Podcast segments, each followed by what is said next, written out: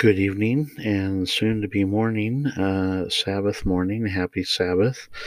Um, Sunday, I should clarify, just so there's no confusion. Welcome to my view from the rim. Um, got a few things that I wanted to really kind of talk about tonight. Um, and this all started while I was rehearsing uh, with my wife. My wife plays the organ at church, and I have the wonderful blessing of directing the music. And so we were practicing this morning um, with the organ over at the church. And as we were going through one of the songs, and we'll get to that in just a moment, I noticed a, a phrase really stood out to me, and we're going to get to that. But first, I'm going to sing attempt to sing, so forgive me uh, for that ahead of time. Um, the first verse of the song, but I'm going to sing it in Spanish just because I so love to sing in Spanish. And so here we go. Uh, let me get over there to the page so that I have it in front of me. And we're going to give it a shot for better or mejor o peor. No? Israel Jesús os llama de las tierras de pesar. Babilonia va cayendo, Dios sus torres volcará. Así han venid pues prestos, y su ira. A Sion venid pues prestos, y su ira evitad.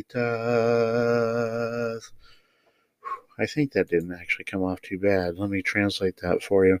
Um, Israel, Israel, God is calling, calling thee from lands of woe.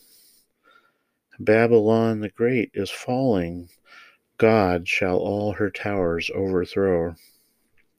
Come to Zion, come to Zion, uh, ere his floods of anger flow. Come to Zion, come to Zion, ere his floods of anger flow. It's hymn number seven in the uh, hymn book of the Church of Jesus Christ of Latter day Saints. Uh, the text is by Richard Smith, the music by Charles C. Converse. And I know that that is music that is used in many different uh, Christian denominations, or the tune is rather. Um, now, I just wanted to sing that, and that's why I sang it in Spanish first. Uh, but I want to read the second verse, and and this is so important that I think it's really underestimated is actually reading to understand the message of a hymn, and you'll see why in just a moment. The, the second verse Israel, Israel, God is speaking. Hear your great deliverer's voice. Now a glorious morn is breaking for the people of his choice. Come to Zion, come to Zion and within her walls rejoice. Come to Zion, come to Zion, and within her walls rejoice.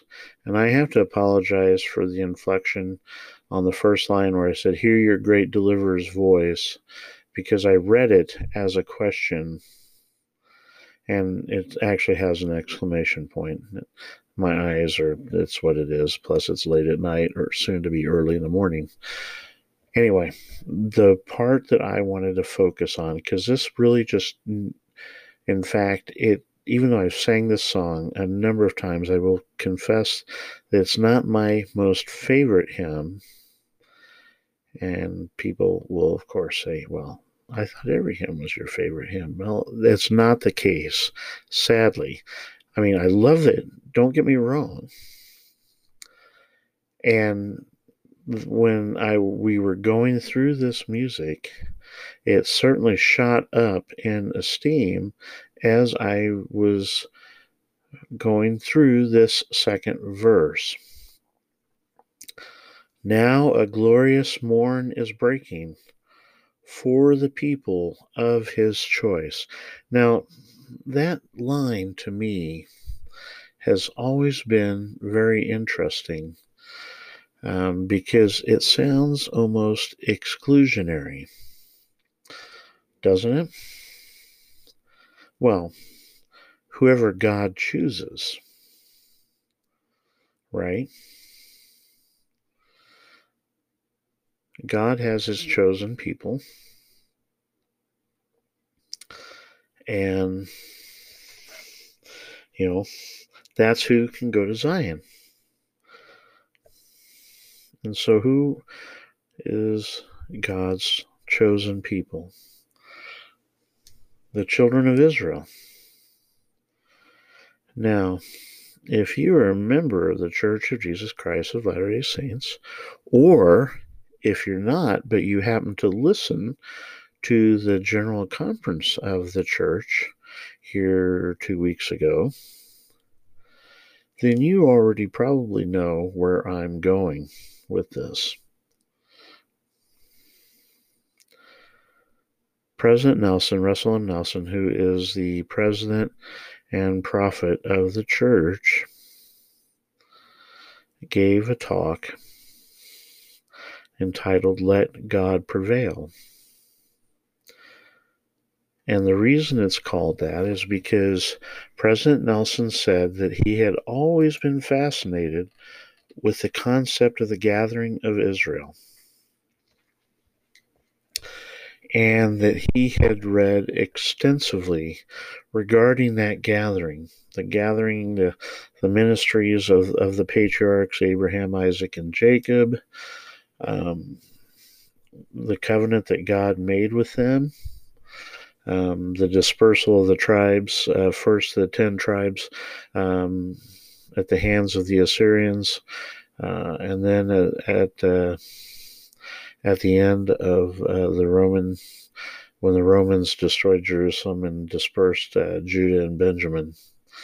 Um, and as well as prophecies about the gathering that are in our day. And he speaks about how he fasted and prayed about this subject, and that he was with some Hebrew scholars. He learned that one of the Hebraic meanings, I'm actually quoting out of the talks, I forgive, forgive me for not saying quote, uh, but with the help of two Hebrew scholars, I learned that one of the Hebraic meanings of the word Israel is let God prevail.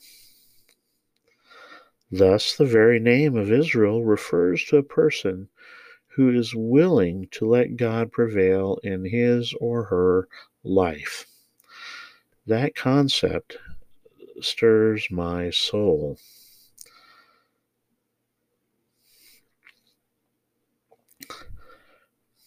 End quote. I just wanted to leave it hanging there for just a minute because it's very, very important. As um, members of the church, or as one of the doctrines of the Church of Jesus Christ of Latter day Saints, is that when you are baptized, if you are not already a member of one of the 12 tribes by blood, then you become adopted in to the tribe of Ephraim. And that adoption is every bit as valid as if it, you were a blood descendant of Ephraim and hence of Israel the critical part of that is what President Nelson was speaking of when he said, Let God prevail.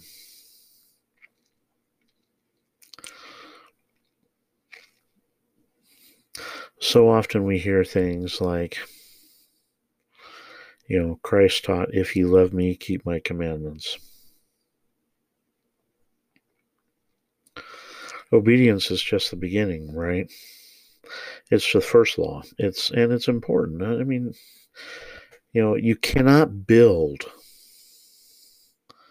anything spiritually. You cannot build on any there's no covenants that you can build without having obedience down. But it's only a beginning, just like the Mosaic Law. The Mosaic Law had no power to save except through the atoning blood of the Savior Jesus Christ.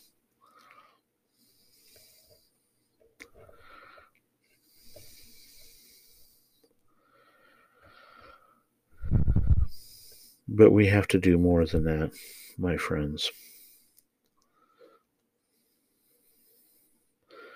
We have to allow our will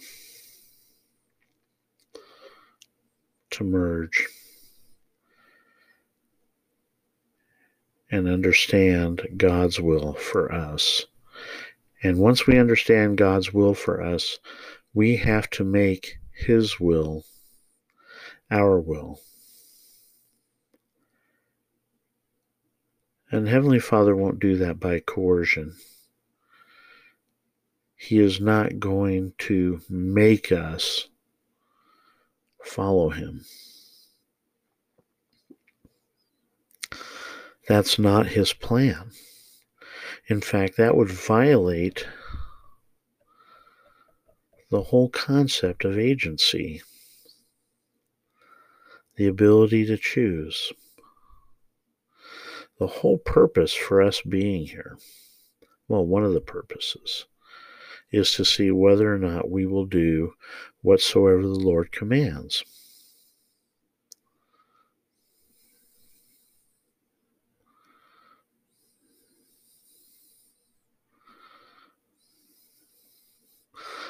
The Lord will not force us to obey his will. He did not even force the Savior to do so.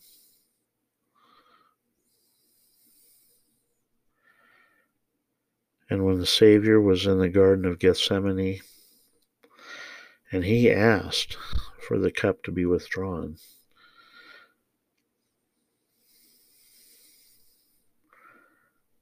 but it was conditioned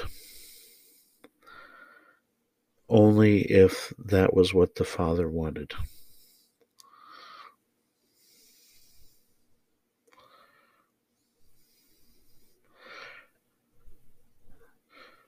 The only begotten Son of the Father in the flesh, Jesus Christ, had learned to let God prevail in his life. so completely. And it wasn't something that he was born with,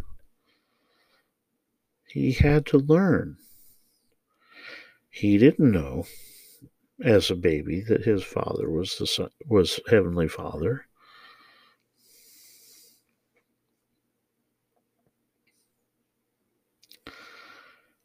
He learned over time that he was the literal Son of God.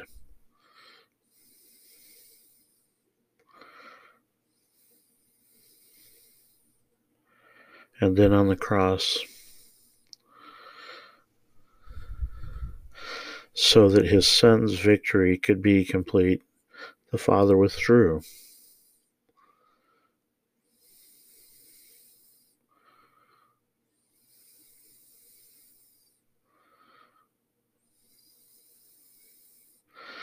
Talk about a lesson for us in the trials in our lives.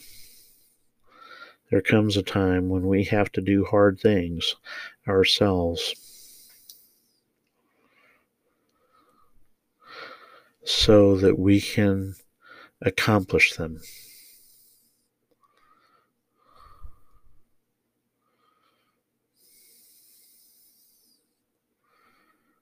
How hard it must have been for the Father.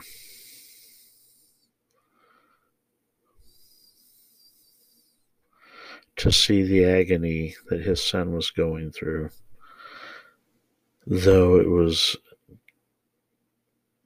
all of his creation hung in the balance.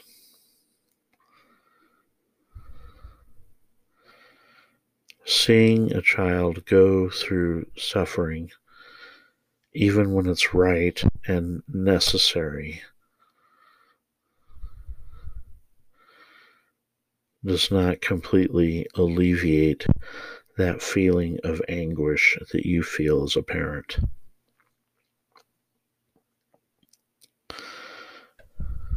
And I can only stop and imagine how Mary felt.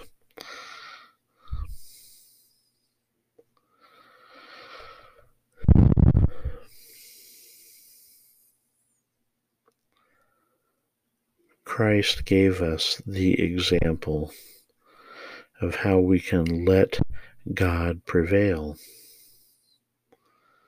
of how we can become the people of His choice.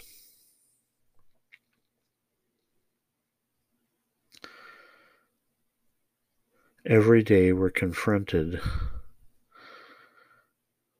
with dozens and hundreds of small little decisions about what direction we want to go, about what we want to say, about what we want to do.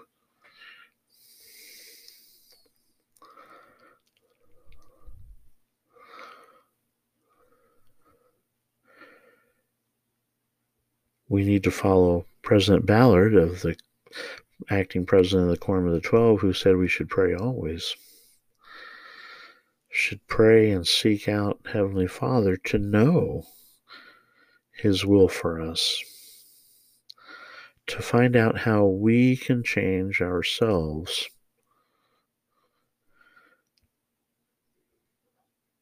So that we can willingly put aside those things that are preventing us from willingly choosing to do the Father's will.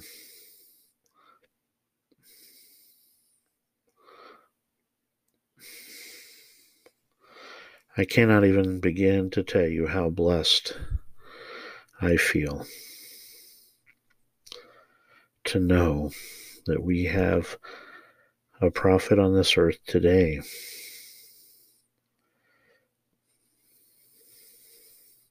Somebody who lives in these times and can, and can give guidance for these times. And that he leads the Lord's special witnesses.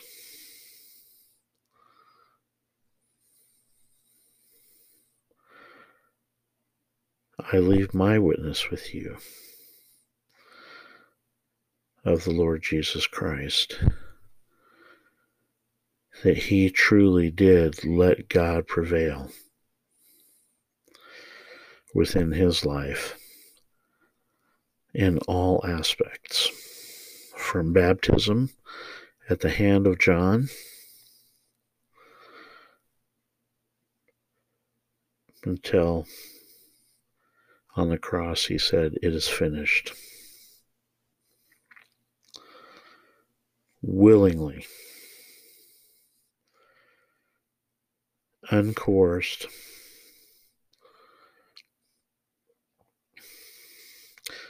and by so doing, set the example for us.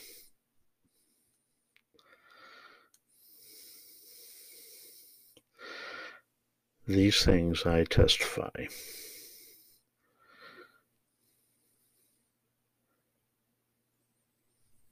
In the name of the Savior. This is my view from the room. Have a blessed Sunday. May you truly make it a delight in everything that you do.